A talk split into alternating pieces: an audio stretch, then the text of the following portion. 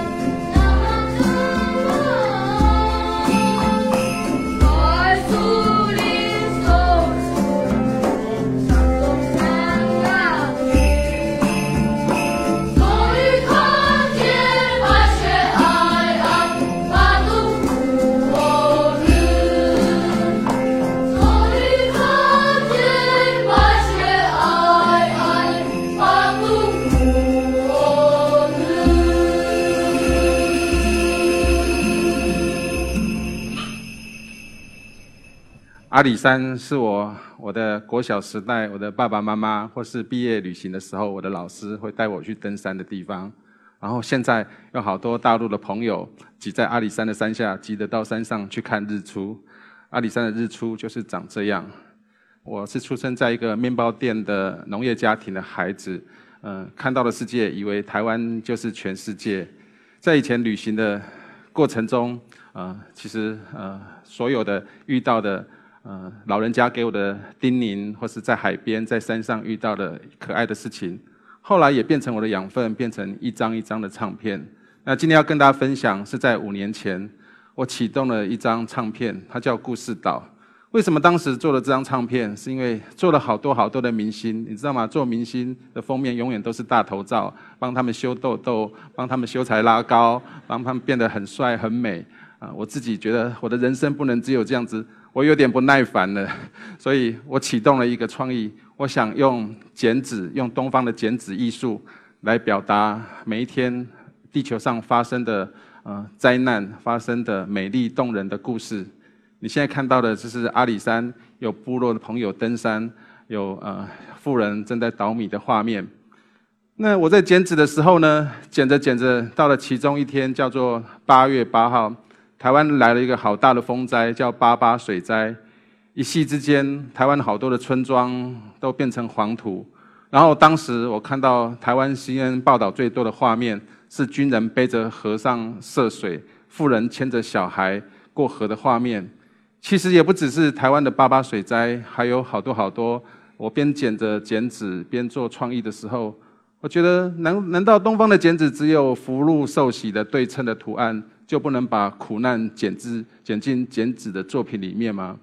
我自己承认我的作品不怎么样，可是我觉得这个感动一定是活在这个地球上的任何人都有感受的。那剪纸的日记不是只有一天，剪着剪着还跨过了。四川的灾难，其实我也好难过。后来我这件作品越剪越多，剪到现在都还在进行，因为每一天难过的事情都还正在发生着。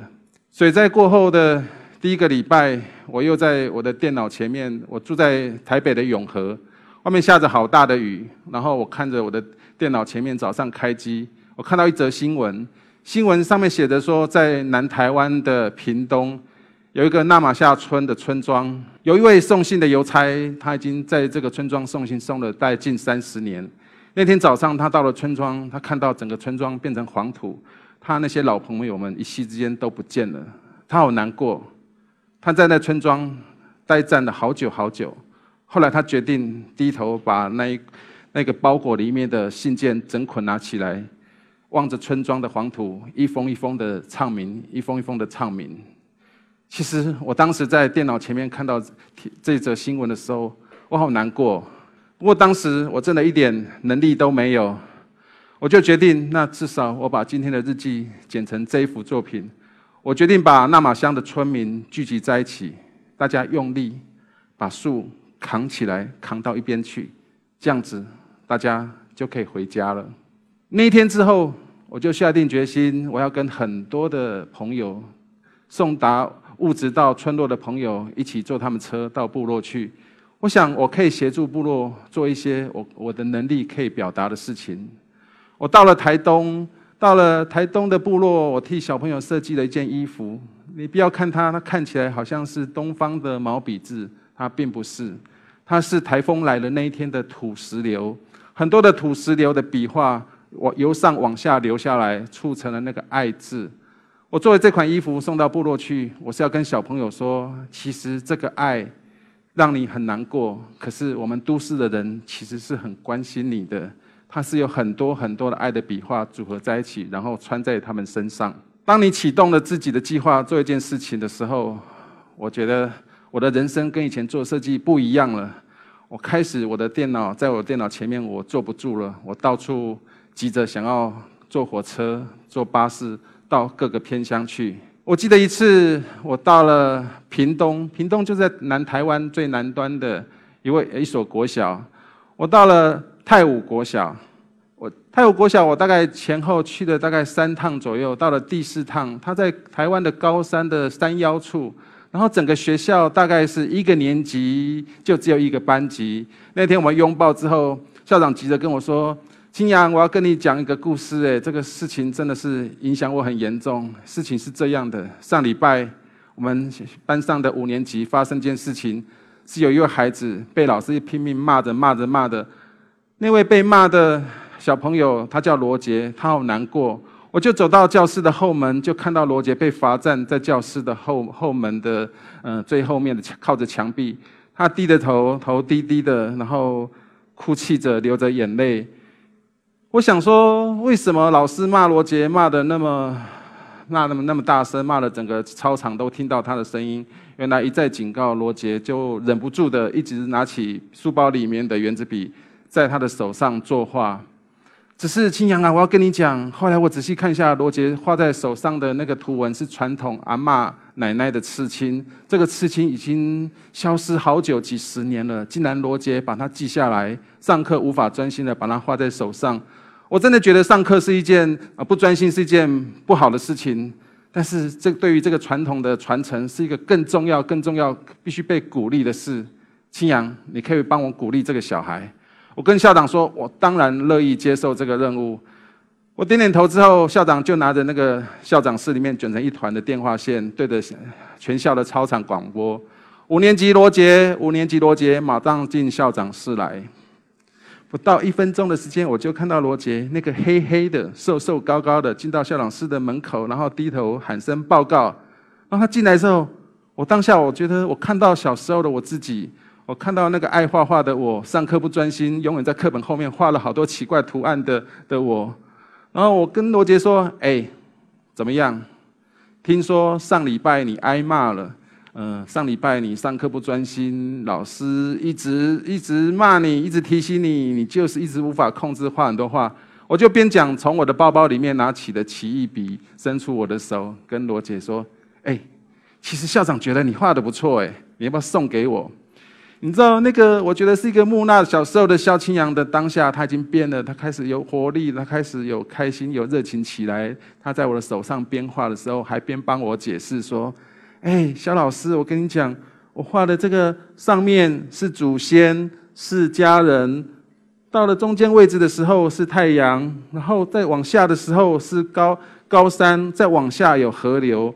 边画的时候，画在手肘的时候，他还不忘提醒说：“嗯，这边是画捕飞鱼的网子，两边记得一定要画勾勾。为什么记得一定要画勾勾？因为这样才可以捕捉得到飞鼠。”罗杰提醒我之后，我觉得他放宽心了，他的笑容也在他的脸上。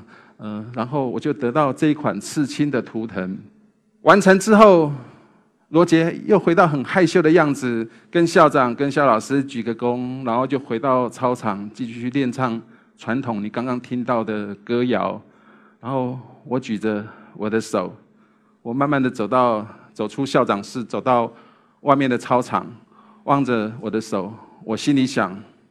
到底是我鼓励罗杰，还是罗杰他鼓励了我？回到台北永和，我又回到我的电脑电脑前面，继续工作。那天我又收到罗纳国小，罗纳国小就是位在于台湾阿里山的山下的一所高山国小的校长。校长打电话给我说：“哎，小青阳。”啊，你不是说有任何的需要、有任何任务都可以找你来参与咖吗？我们部落的孩子，他们每一个礼拜都要经过很危险的落石，然后一起集中在罗纳国小一起练上唱高山的歌谣。然后我们已经练习了大概两年多的时间，我们没有什么资源，我们想请你来帮我们做唱片。你听到小朋友的歌声，你一定会很喜欢。那天其实我很兴奋，晚上我到了印刷厂，裁了好多的废纸，我扛着废纸，坐的蓝色的小货车，就一路第二天就到山上。到了山上，其实沿途我都想到上前一个礼拜罗杰挨骂的事情，这件事情对我来讲印象太深刻。我马上把纸张发给小朋友，对罗纳国小的小孩子，每个小朋友说。今天你们每一个人都是刺青师傅，每个人都要变坏，每个人都把传统的刺青画进自己的手上。一开始小朋友还有点很担心，前面五分钟我还想说有一些小朋友怎么不见了，他们溜到后面旁边的洗手台去洗手。然后我说你们怎么跑来洗了？小朋友跟我反映说，老师这个怎么洗不掉啊？对我回去会被我的爸爸妈妈骂。其实大部分小孩子好像画在身上的图案都很怕被长官、被大人看到。我跟小朋友说：“哦，这个可能要两个礼拜才洗得到哦，洗得掉哦。”对。其实一堂课、两堂课、三堂课，每次到山上、到偏乡去当一日的美术老师，我都觉得好充实。这个充实是以前我做再多的唱片都感受不到的。我就给自己一个新的志愿，我要担任。高山部落海边的一日美术老师，只要全世界有人邀我去担任美术老师，或是在上海，或是在各省地，如果你需要我，找我找我去，我一定义不容辞，会去当那一天的美术老师。但是其实每一次在创作的过程当中，我总觉得获利最多的、最多的是我。但每一次在结束一日美术老师的课程之后，要离开的时候，我都很依依不舍。小朋友开始拿他的衣服、拿他的书包、拿打开他的书本，叫我签名。我想这次签名之后，下一次不知道什么样时候会碰面。小朋友，高三的小朋友其实并没有手机，拼命在我口袋塞了他们手机号码，结果拿起来看，全部都是零零零一二三，号码大概都是自己编的。所有的签名签完之后，我仔细看，上面写的都是肖清扬，您要加油。你现在看到这位小朋友。大概是国三生的小朋友，他也跟这些孩子们，嗯，大概同一个班级。可是他跟其他的孩子不一样，他有点吞吞吐吐，他有点忧郁。因为上课的期间，常常有小朋友来找我说：“肖老师，你可不可以抱抱我？”其实我抱起来之后一次两次之后，还有小朋友跟我要求说：“肖老师，你可不可以整堂课都抱抱我？”对，那这个小孩子他很忧郁的地方是他都没有举手跟我做任何要求。后来他终于起口跟我说：“肖老师，你可不可以也抱抱我一次？” 对我想说他他是长大了孩子了，他有点害羞。我跟他说：“来吧。”他很快乐、很开心的跳上来。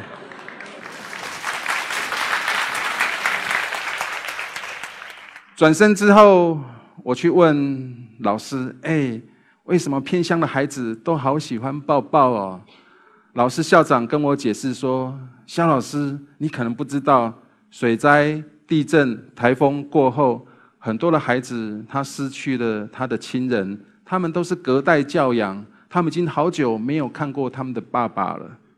一趟一趟的旅行，一趟一趟的美术老师，最后我还是必须回到。”回到永和，回到我的工作位置上面去做唱片。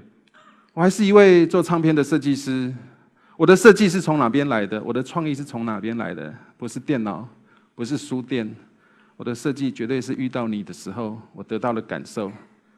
其实我今天，其实我每一天都到处去分享，到处去演讲，但是不知道怎么搞的。今天来上海，特别好紧张，因为你的面孔我比较陌生。对。然后我总有个职业病，我总觉得你们的人生也有你们的主打歌，你们每一张脸看起来右上角都有你的主打歌的名字，左下角是你的名字的标准字。你你一定有你人生的阅历，如果来得及的话，我会仔细看你。对，如果来得及的话，你可以问我，我可以告诉你的封面应该长怎样。但我想，这个就是人生美好的一面。我把这些小孩子画在纸上、画在手上的，变成一张张的图，就变成我的作品。很多朋友问我说：“萧青阳，你做了好多的明星，你的创意是从哪里来的？”其实没有，我就是来了上海，看到外面一直一直下雨，我听到那个，我吃到那个很好吃的菜饭，我就知道怎么设计上海。对，嗯，后来这件作品就变成你现在看到的这一款作品，也得到当时的金曲奖最佳的唱片封面包装。唱片怎么来的？设计怎么来的？感情怎么来的？其实我们都在传达彼此的感情。这感情就是在。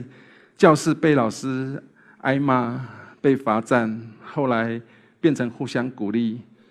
我希望今天跟你碰面的这一次的分享，也可以鼓励到你，然后也可以借由你那双手，可以鼓励这个世界上更多更多的人。谢谢你们，谢谢。